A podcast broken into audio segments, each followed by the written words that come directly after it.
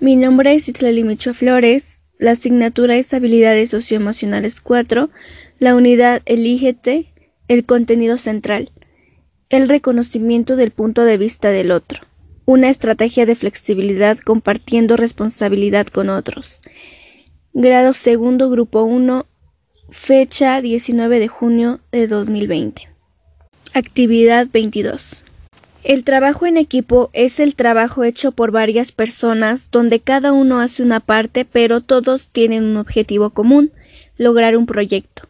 Debemos saber manejar adecuadamente nuestras habilidades blandas o también conocidas como habilidades sociales. Son conocidas como habilidades sociales porque porque se basa en la comunicación. Las habilidades blandas nos pueden permitir o dar muchas oportunidades en diferentes equipos de trabajo.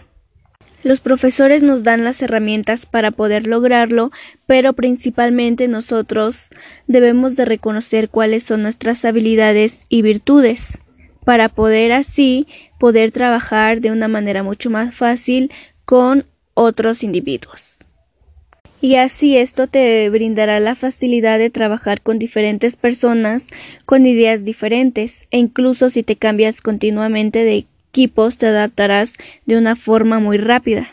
La comunicación se refiere cómo es tu forma de ser, cómo te relacionas con los demás, cómo te acercas con los demás, cómo te expresas, la forma en la que te expresas.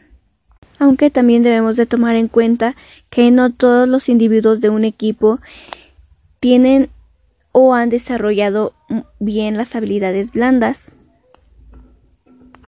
Y entonces esto creará a veces conflictos que frenarán o harán más lento el resultado del proyecto aunque también para no generar más conflictos debe ser una persona abierta, respetando las ideas y opiniones de los demás.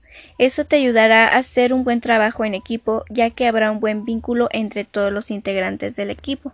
Si es que algunos no tienen bien desarrolladas esas habilidades, como equipo debemos de apoyar a cada individuo para que pueda desarrollarlas mucho más fácil.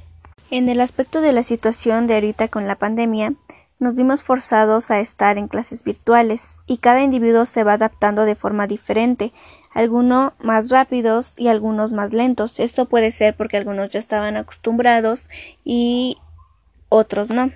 Otra opción de que los que se adaptan mucho más rápido puede ser que se han encontrado en diversas situaciones donde ellos tienen que valerse por sí mismos y ver por sí mismos, ¿no? En algunas ocasiones.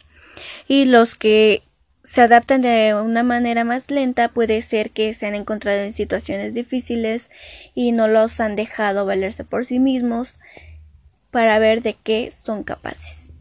Y ahora nuestras herramientas que nos ayudan a fortalecer nuestro aprendizaje es el Internet y medios de comunicación para poder dialogar entre nuestros compañeros para poder resolver dudas y para la entrega de trabajos tanto los maestros como nosotros para los maestros. Y todo esto me ha enseñado una nueva perspectiva de aprendizaje.